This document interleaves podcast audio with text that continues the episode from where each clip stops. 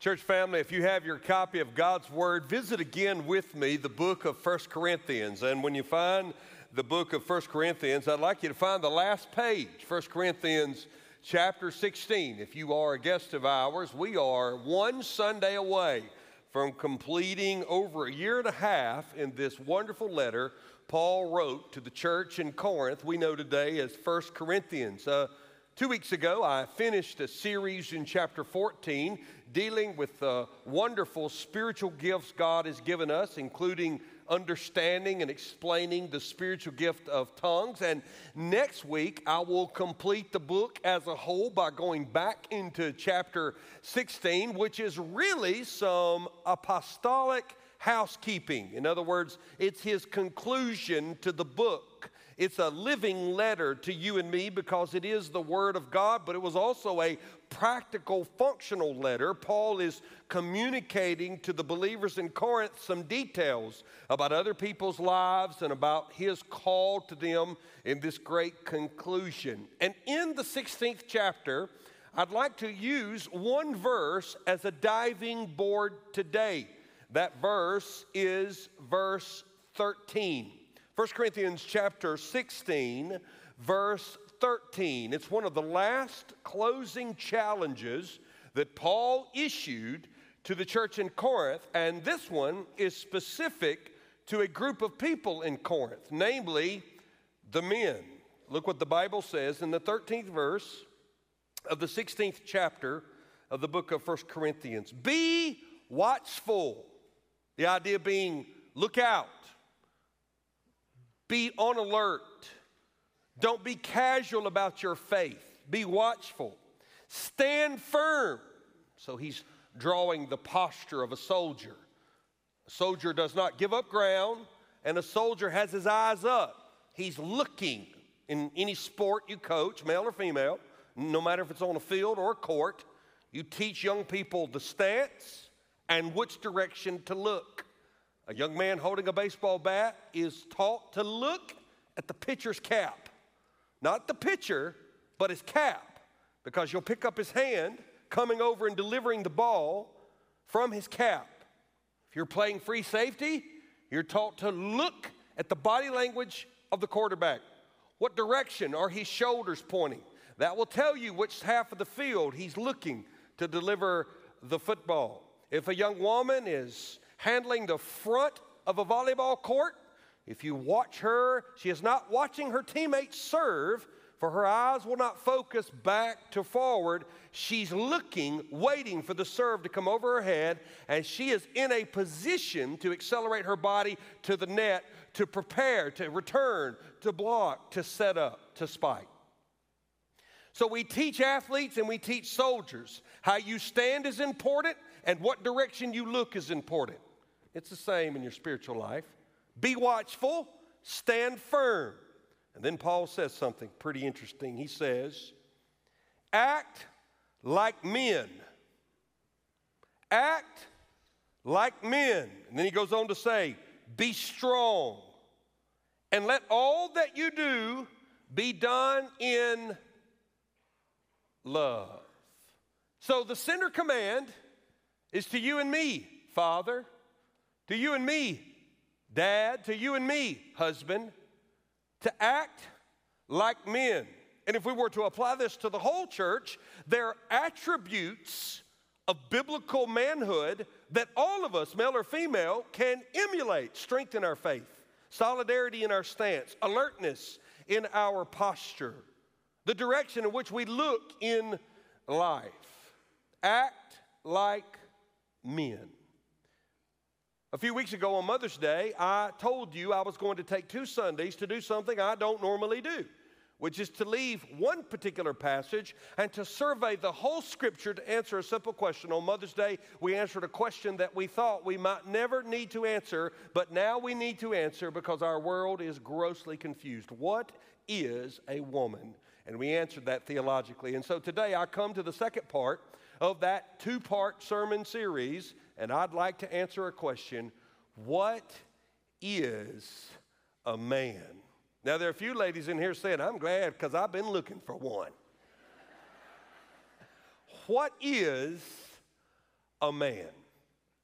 When you look at the discussion of manhood and masculinity, there is no shortage of messages coming to us. On one hand, we have the assault on womanhood and manhood inside of the transsexual revolution. As I have taught you, some of you lived through the sexual revolution of the 60s and 70s. And then all of us have lived through the homosexual revolution. And now the third wave is known as a transsexual revolution. Now, today's not the day to take that argument apart and put it back together. And I've continued to remind you that our role is not to attack people who don't know the Lord, who are lost in their sin, who are confused. Our, our role is not to affirm people in wickedness. But our role also as a church is to never assume that the church fully understands. This is why we all come back weekly for more teaching and more edification. And for men, especially young men in the room, and those of you raising young men, boy moms in the room, when we think about what manhood is, there's no shortage of messages. On, on one hand, there's this idea that femininity and manhood can go together. There are now marketing schemes to market men makeup. Makeup. Where I'm from, the boys don't wear makeup. On the other end, though, there are intellectuals like Jordan Peterson, who does not come from a Christian worldview, but is saying a lot about manhood that men are being drawn to. And then there are characters like influencers, like Andrew Tate, who espouses masculinity. And yet, if you listen to him and what he says, there's a divorce between the masculinity of having women and success and money and the masculinity of the Bible. And what happens is is that the world hears messages about masculinity in response to the world's assault on manhood and they don't like it so they label it toxic masculinity. In fact, we see signs like stop toxic masculinity one of the best Baptist minds we have today is a, a theological professor named Nancy Pearcey, a woman, a great, brilliant woman of the Lord. She recently spoke to this, and I thought it was so good I would share it with you. She said, The problem with our view of manhood today is that there are two competing scripts of masculinity. If you're raising boys, listen, this is important. They are the God man versus the real man. The Bible says men are made in God's image, as are women. And this is what uh, Professor Pearcey says. And that men's unique masculine strengths are not given to them just to get what they want, but to provide, to protect, to take care of the people they love. So, where did the idea infiltrate culture that masculinity is somehow toxic? Well, she goes on to really give commentary to that. She says this in the next slide. She says the irony is that secular view of masculinity created the image of toxic, toxicity or the real man image.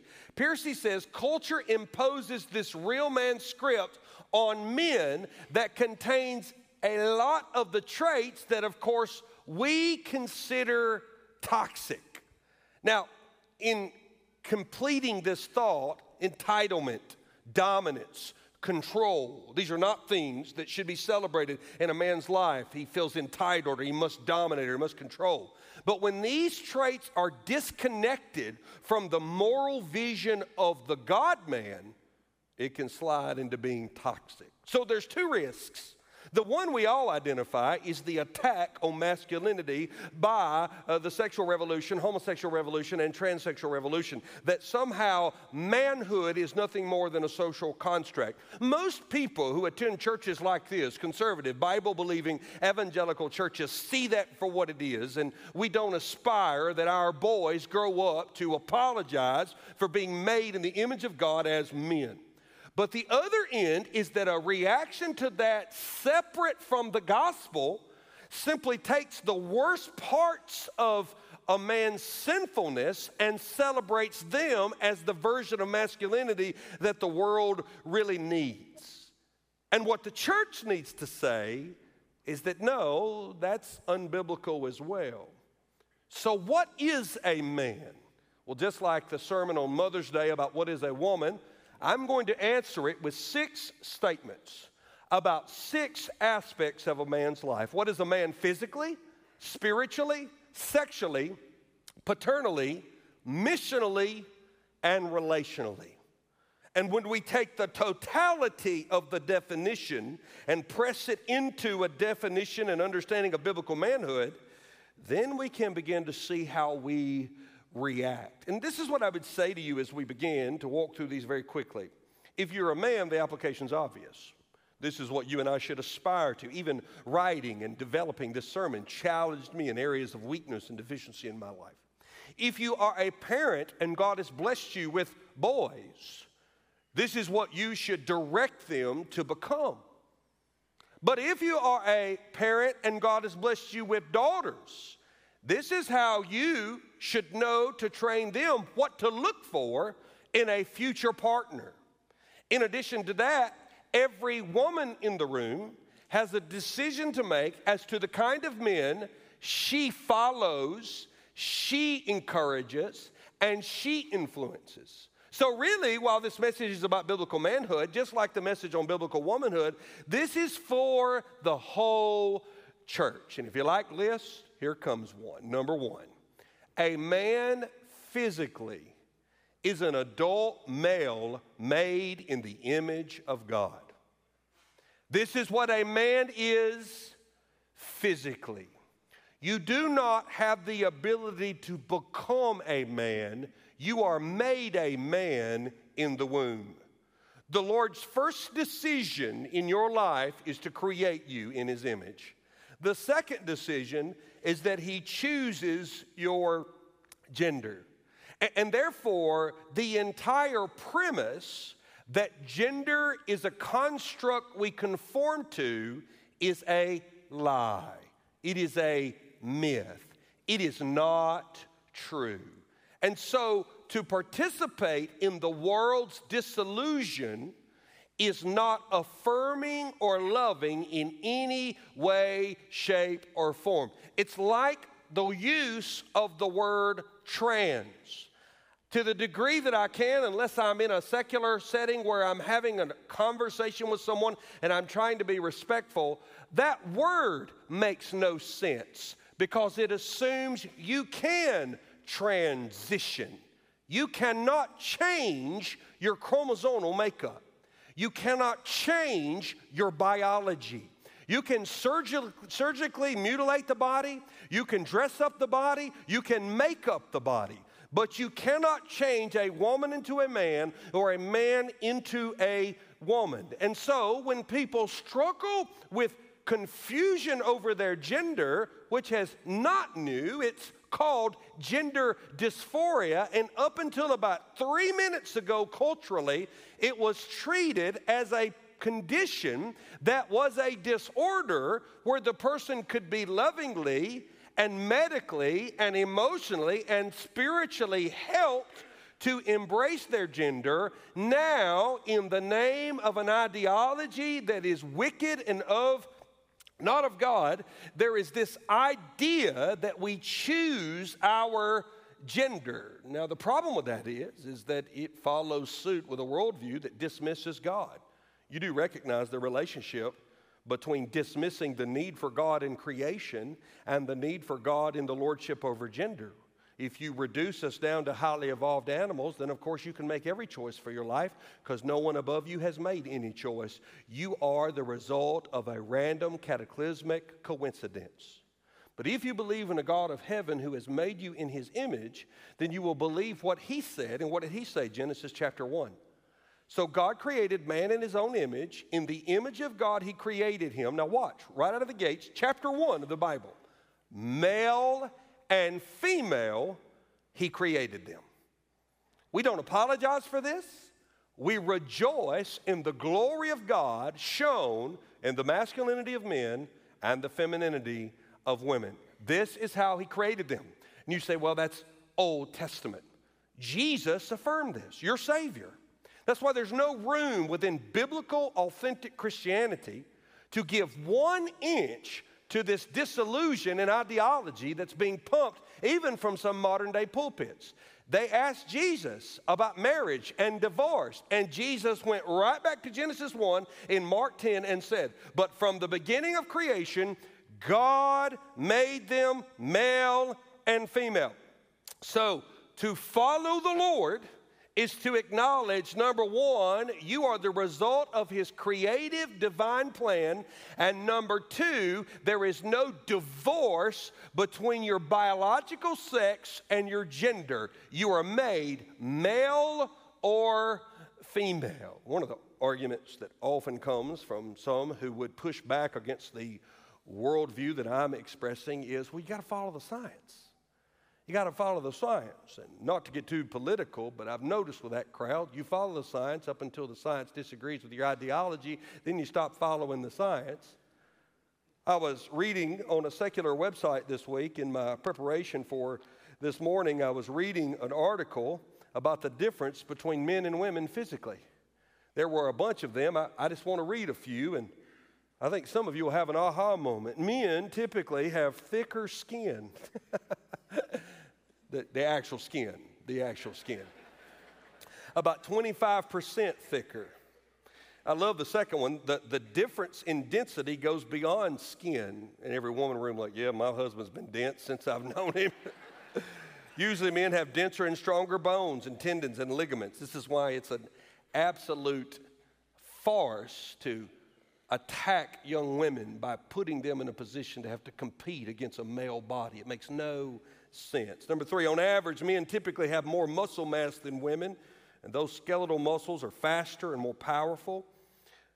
The second longest finger for most women is the one next to your thumb. That's your index finger, but where I'm from is called the pointer finger.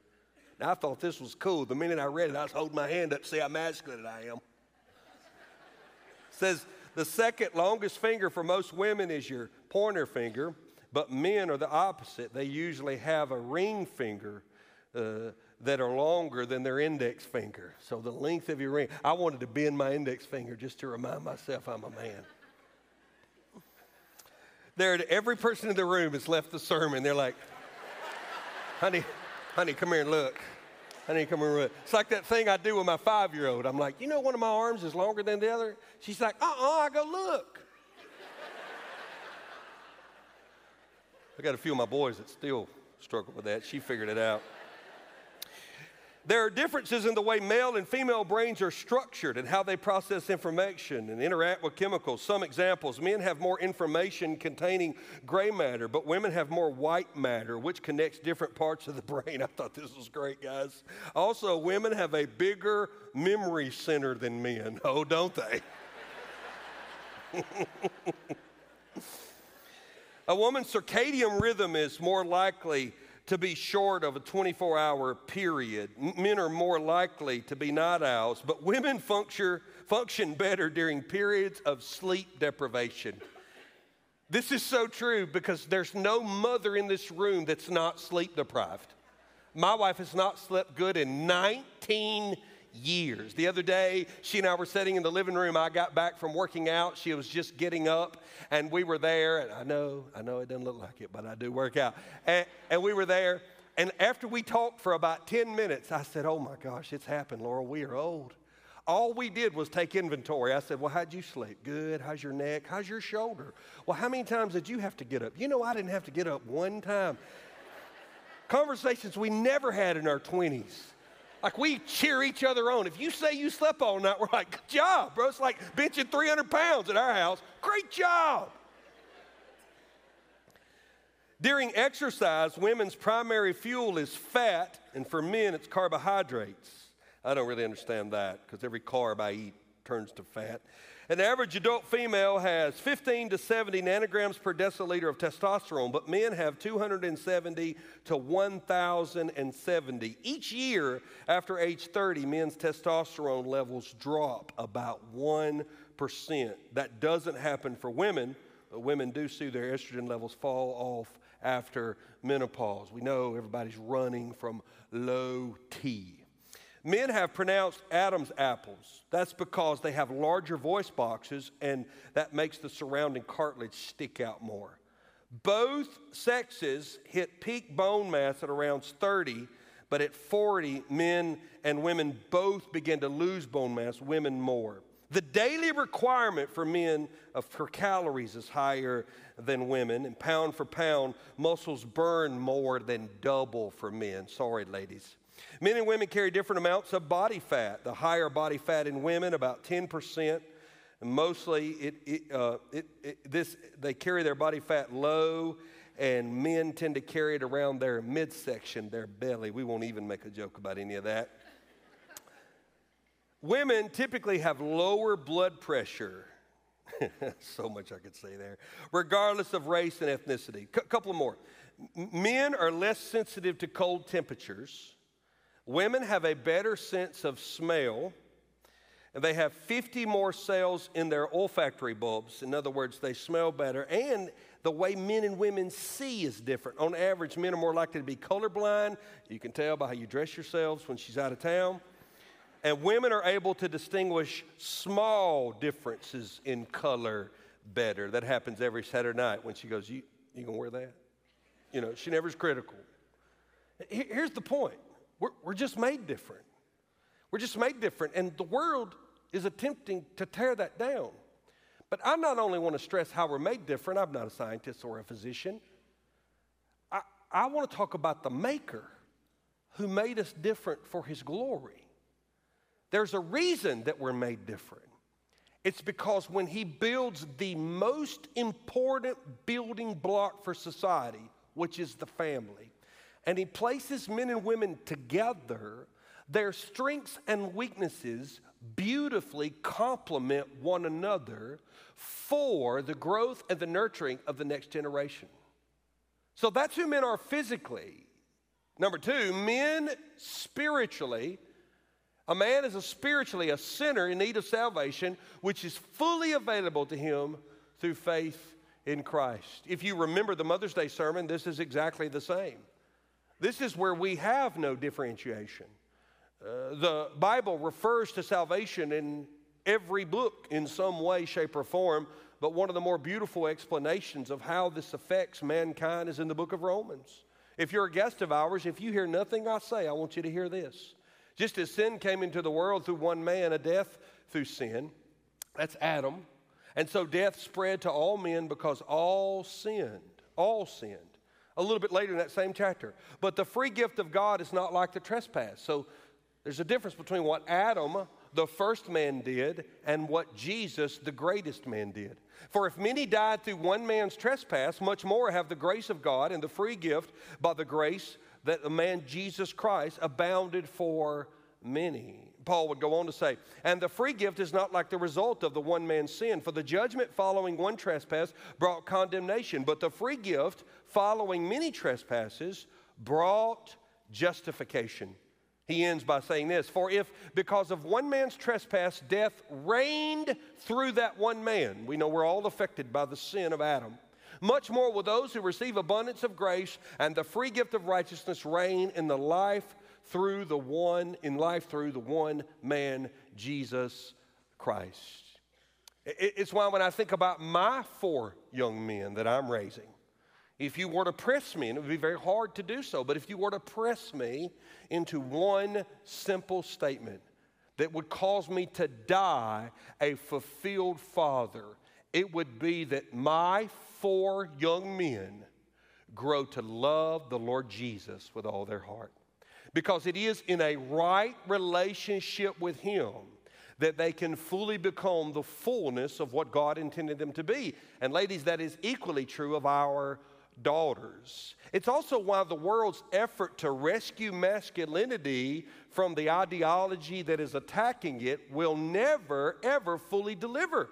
Because the idea of being a man is not to run for fear of femininity, it is to be found in Christ and embrace who you are physically, physiologically, spiritually, emotionally, sexually, paternally, in a right relationship with Him. And this is what I would say if you don't have that right relationship, some of the truths I'm teaching today and the principles of manhood can certainly influence and impact your life for the good but they will never deliver what only the gospel can deliver.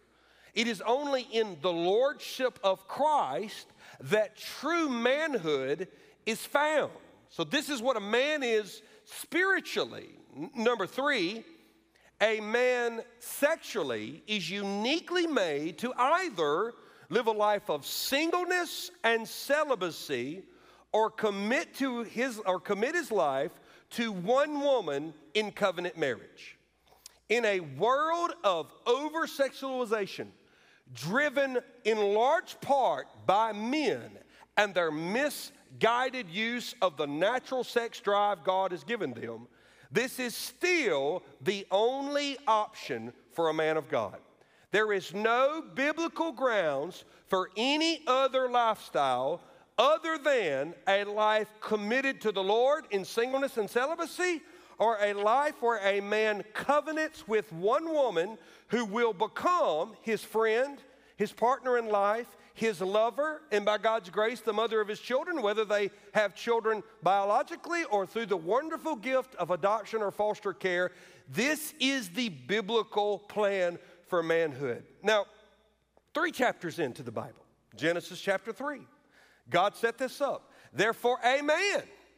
So the idea being that mama and daddy did not raise a boy. I'm not raising boys, they came out that way. We're raising men. A man shall leave his father and his mother. This idea of coming out from under the authority of one man and establish your own home and hold fast to his wife, and they shall become one flesh. So, women are not additions to a man's life. Women are not to be owned by a man. Uh, women are not to be used by a man. A man is to leave his mother and father and take a wife and the two become one. Now, oneness does not erase individuality. Friday night, I was in Birmingham celebrating my parents' 50th wedding anniversary. I'm so thankful for that, and one other person is this morning. 50th wedding anniversary. I embarrassed my mother because I have a, spiritual gift of being a smart aleck. My brother was emceeing the event, and I was the one who was going to share because we wanted the gospel to be shared. We have family members who need to hear the gospel, and we want them to bring glory and honor to the Lord. And so they asked me to share, and I called and made sure they could afford me now, and they could. And but my brother got up and he said, "Hey, just just for kicks tonight, if you were at mom and dad's wedding, would you stand?" And I got in trouble because I stood up.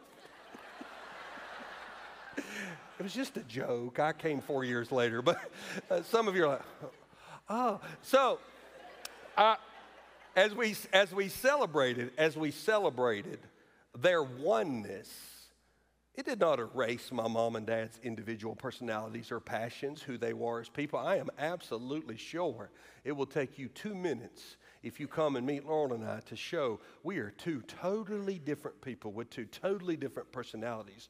But the oneness in covenant marriage means there is one life, one physical union, one goal, one mission, and one devotion to the Lord, one goal in parenting, and one family moving in one direction.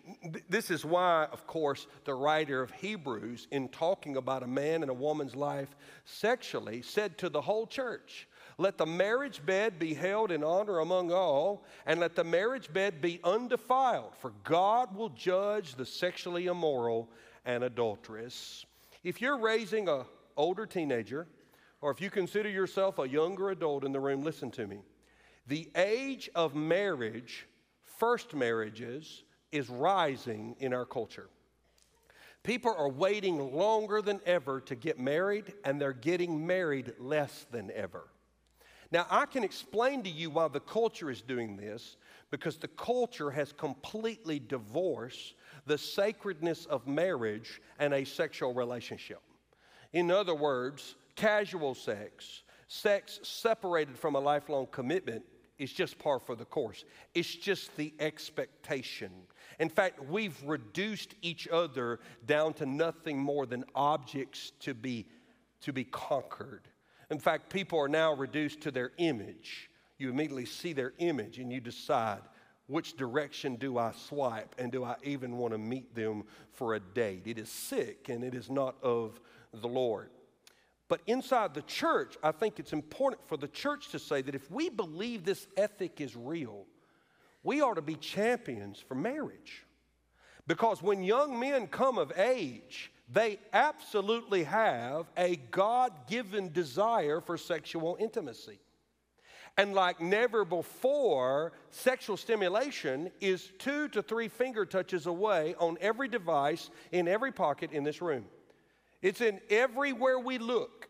Everything is over sexualized. And so, for young men who are stimulated visually, this can be very, very difficult. So, it's important to communicate to them that getting married is a good thing for a lot of reasons, but one of the greatest benefits is that it gives you the natural place to display that desire God has given you to be intimate with a woman you are deeply attracted to.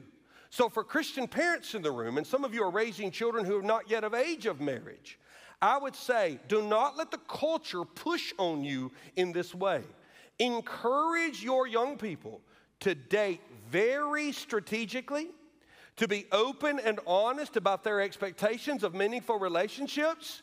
But when they, by God's grace, find that person, encourage them to marry. Therefore, you eliminate the years of sexual tension and, most cases, sexual sin that exists. I think it's a good thing for a young man at 18, 19, and 20 years old to have conversations with his father, and his father say in a good way, Son, I can't wait for you to find that woman and for you to give your whole life to her and for you and her to struggle together and for you to marry her and to love her and to hold her and to give me the gift of grandchildren and to make a life together. And all you have to do is go talk to anybody in our church in their 70s who did that and ask them, What's the sweetest, happiest time of your life? And without fail, every one of them will say, when we were in love and we got married and we didn't have two nickels to rub together, but it didn't matter. We made a way. So, this idea of saying, well, my daughter can get married when she leaves our home with her graduate degree and her six figure income, and she's paid off her condo and her car, it is not of the Lord. It is not of the Lord. The Bible has no description of adolescent or the idea that you're too young to make a life together. This is who we are. Fourth, what is a man sexually is followed by this a man paternally is uniquely designed to lead, provide, and protect as a father. It's Father's Day. And this is the role that only a father can play. Now, where do we go scripturally with this? Well, we could go a lot of places, but I find myself in Ephesians. Fathers, do not provoke your children to anger, but bring them up in the discipline and instruction of the Lord. If you study this passage, it's so good. The idea that fathers only rule with an iron fist and don't weep and don't express feelings is not biblical. It may be Hollywood's version of masculinity, but it's not biblical. In fact, Paul knew in a first century setting, in a Roman setting, that to, to be heavy handed, to be distant, and to be stoic and callous, all celebrated in the ancient Latin culture, was hurting children. You don't provoke them to anger, but you also do not spare the discipline and instruction of the Lord. I was having a conversation with a friend of mine who pastors in North Carolina this week at the convention where I was, and he said, Hey, your kids are a little older than me. Let me ask you some advice. And he was talking about butting heads a little bit with a teenage son. And we were talking about that. And, you know, one of the greatest misconceptions you can do, whether you're a small group leader or a deacon or you're leading in the next gen ministry, if, if you're seen as a spiritual leader, sometimes the enemy will feed you a lie that your family has to be perfect. And I'm so grateful I wasn't raised in that environment. Our family's very real and very open. And the truth is, there's no pastor who does it perfectly. You get, there are six children you can talk to on campus today who will tell you that I am not a perfect father all the time. But the thing that stands out the most about the fathers that get it right, and listen to me, is that they are very genuine in their efforts to let their fathering be an outflow of following their heavenly father. You can't lead your family until you're a lead follower. That's what a spiritual leader is. See, some of you are intimidated by the thought of being a spiritual leader of your home, but it's because you wrongly assume a spiritual leader never makes mistakes and has all the answers. I only know one guy like that in the scripture, and that's the Lord Jesus. A true spiritual leader looks at his family and says, You are behind me, I'm running point, but only that I'm following the Lord first. I'm the lead follower of a good God. And so, to the degree that I follow him, you follow me. Now, I know that is a magnificently hard call, but it's also relieving. That spiritual leadership is not you being the end all or having all the answers or always getting it right. It's about your influence on your family coming from the influence of the king in your heart. And so, if you want to reestablish your spiritual leadership in the home, you have to start by reestablishing his spiritual leadership over your life. I've met all kinds of godly men, and many of them will talk about the godliness of their father. But when they begin to describe their father, they're all talking about different men with different passions and different personalities and different strengths and different weaknesses. Stop thinking that there's one way to do it and there's one man you're supposed to epitomize. You can only be you. Remember, you were made in his image. And only God called you to be the father of your children. Whether you receive them through conception, through adoption, whether they're children from a previous marriage that you've welcomed into your life, only God has called you to be their father. And therefore, you can only be the version of you that God has intended for you to fulfill in their life. So all the excuses are obliterated, and you begin to say, okay, if I'm the person then, Lord, what must I do? And the Lord would say, Follow me with all your heart, with all your soul, with all your mind, with all your body, with all your passion, with all your strength. And then, as you do that, you will be the leader that I've intended you to be. I, I think about how the Old Testament expresses it. I'll put it on the screen. Hear, my son, and accept my words that the years of your life may be many. I have taught you the way of wisdom. I'll tell you one of the greatest enemies of fatherhood don't ever assume I've never met somebody that said, I wish my daddy had talked less to me. Never. And men, we typically struggle to share our feelings in a greater degree than our wonderful female counterparts. Don't assume. Speak into your children's life. One of the greatest lies the enemy propagates is, well, you know, I just try to live a good life in front of my kids. Well, your kids are going to meet all kind of people who live good lives. Buddhists live good lives, Muslims can live good lives. The guy down the street who doesn't believe in Christ can live a good moral life. He can pay his taxes and be nice and help coach the team. There has to be more than you just living a good life. This isn't cowboy theology. It's about you speaking truth into their life.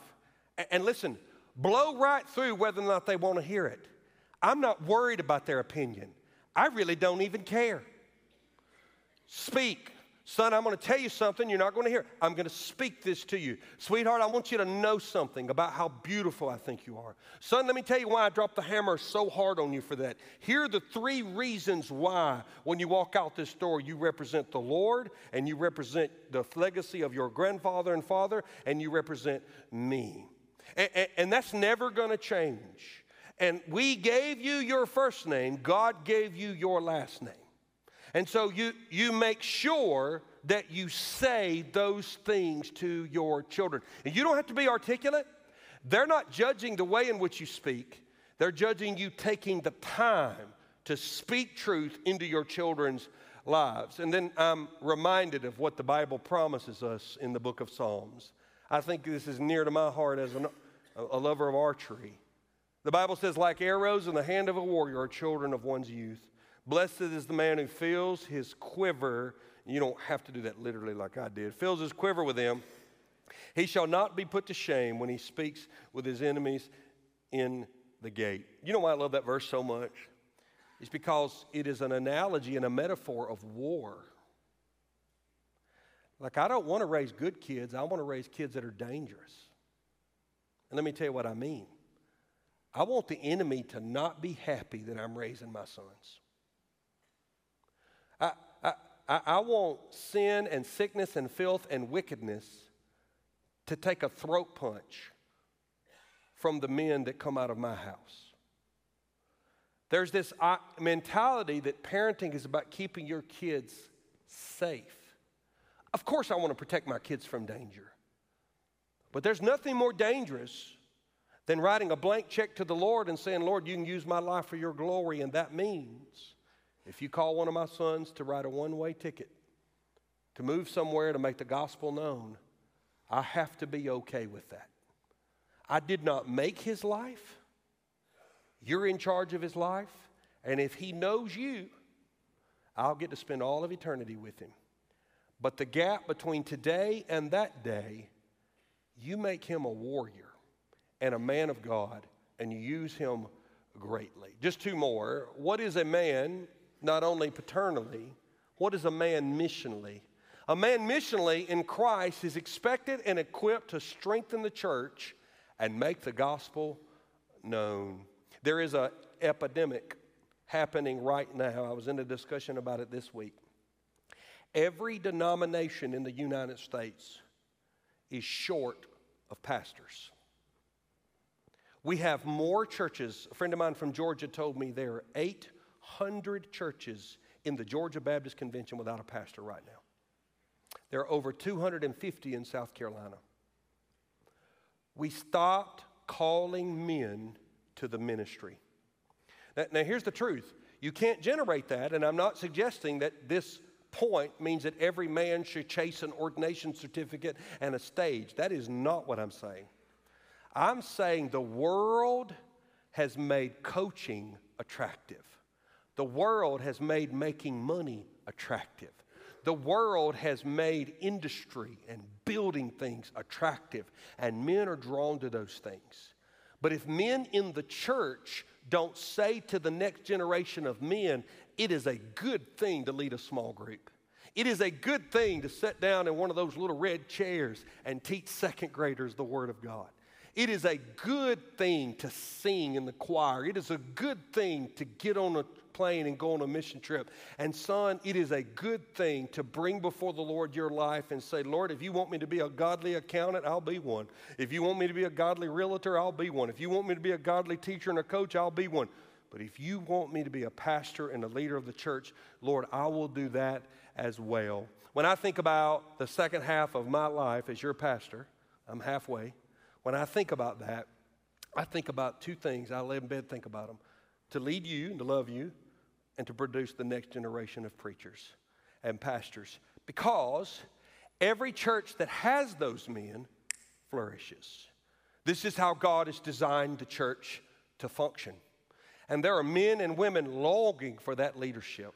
And I would just say to you, whether you've been at our church for a month or for a decade, if you weren't here next month, we might miss you relationally, but would we miss you missionally? In other words, are you doing something to help us get first downs? Don't focus on touchdowns. Are you doing something to help us move the ball? Ushering, greeting, security, signing up for missions, volunteering in the next gen, praying, coordinating something, going to your small group leader and saying, You do such a good job teaching the word. What can I take off you? Do you want me to handle this or that? How can I help our church minister? Finding a local ministry that we're involved in and being involved in it. You know what men do? I'll tell you what men do. Men, I know because I'm one of you. We do what we want to do. What's important to us makes our calendar. So, how is serving the church on your calendar? Which leads to the last one. A man missionally is followed up by who a man is relationally. I've talked about a man and his wife, and a man and his children, and a man and his church, and a man and his God, and a man and his intimacy. But what about a man and everybody else around them? A man relationally is to encourage and hold accountable other men. Women cannot do this. Men, we have to encourage one another and we have to check one another.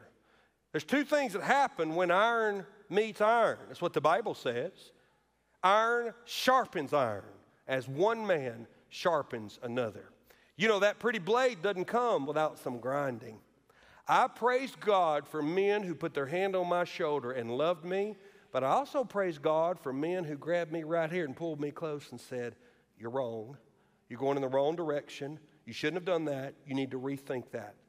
And that is not a role that a woman can play in a man's life. You want to deflate a husband? Ladies, you assume the role of holding him accountable to be a man.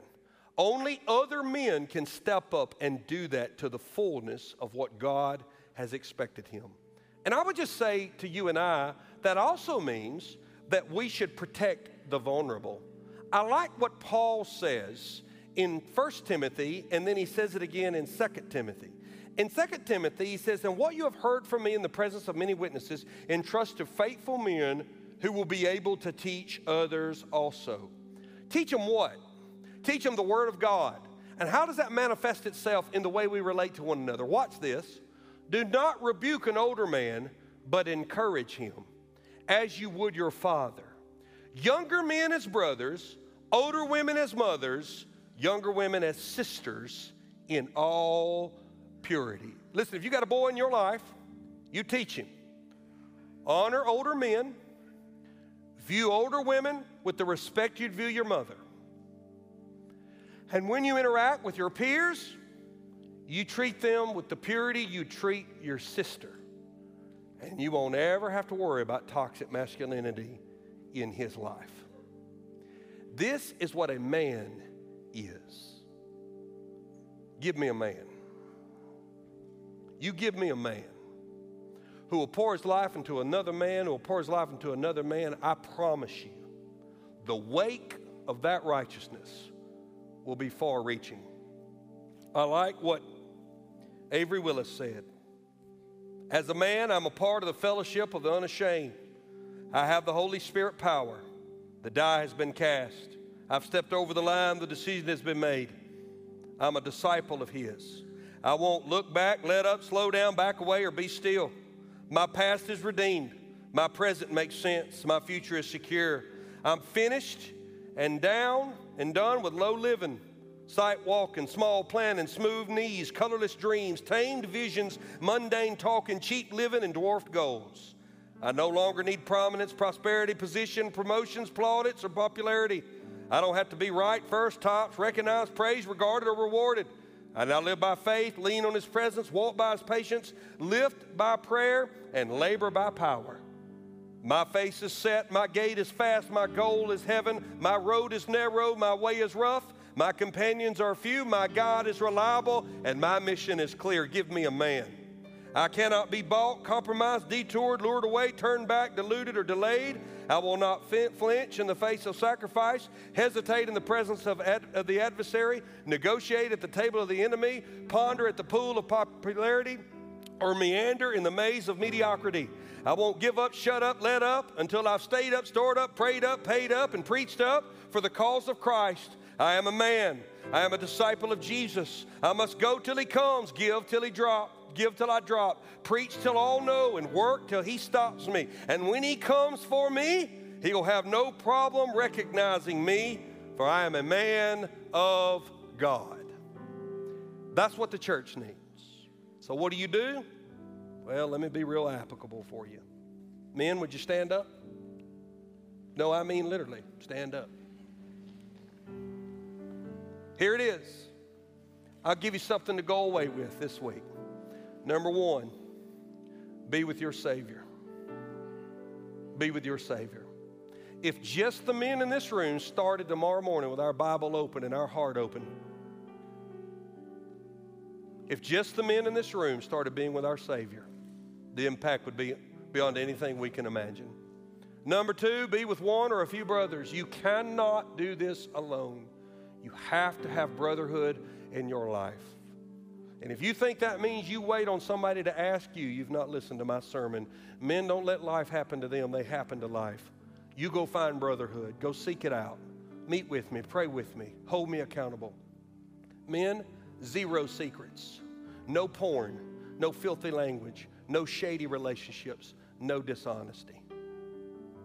Anything in your life that is contrary to the Word of God, God can forgive, but deal with it. Bring it out. This is where I am. This is where I'm struggling. You won't go at it alone. Go back to number two. Go to a brother and say, I need your help. I've not gone too far, but I'm close. Help me. I want to repent. I want to turn. Number four, chase your wife and children. A man ain't got time to chase somebody else's wife if he'll chase his. Chase your wife and your children, pursue their hearts. Stop waiting on things to get better. You, by God's grace, go make them better. And then finally, think about, pray about, and speak about the gospel. If you dwell on the gospel, which is the greatest gift we have, and I don't mean just some little sinner's prayer, I mean the greatness of a Christ who loves you and wants to walk with you and redeemed you and is ushering in a new kingdom. If you dwell on those things, it is the greatest defense against becoming consumed with what the world says a man is. All of our pastors are in the prayer room this morning. I put them there. You'll find only men there when you walk in. Men, I'm going to pray over you and we're going to be dismissed. I want you to have a wonderful Father's Day. But in your life, is there something you need help with today? You step in that prayer room and a man will greet you. And he'll shake you by the hand, he'll look you in the eye, he'll sit with you. He won't reveal anything you share with him. He will simply help you take the next step in your relationship with the Lord. Give me men. And then I think we can hand the Lord Spartanburg. Let's pray together. Heavenly Father, with these men standing, I now come as their pastor to pray over their life. I recognize that there is a temptation to pray so general as to impress people with the eloquence of words or the articulation of language. That is not my heart. Statistically, there's a man standing right now who's on his way to a divorce. He has no biblical grounds and you're calling him to turn and repent. More than one man standing in this room is in a secret battle with an addiction to porn. He cannot defeat it on his own, and every man in the room knows the power of that in our lives. But today, you're calling him to repent, to acknowledge his sin to recognize that those who truly love him will not condemn him, but will reach out to help him.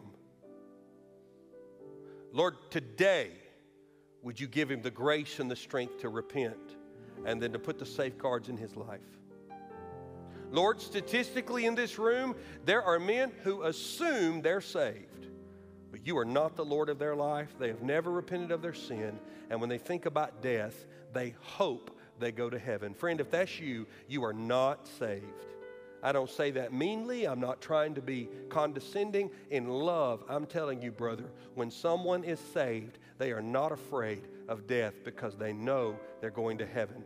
They know that Christ is their Lord and they feel Him moving in their life. They're not perfect, they can stray, but they know. If you don't know that you know, brother, step in that prayer room, take a pastor by the hand, and say, I want to get saved today. I want to nail this down. Statistically, there's a man standing right now who's the good dad in that he's moral and he works hard, but he's been absent spiritually.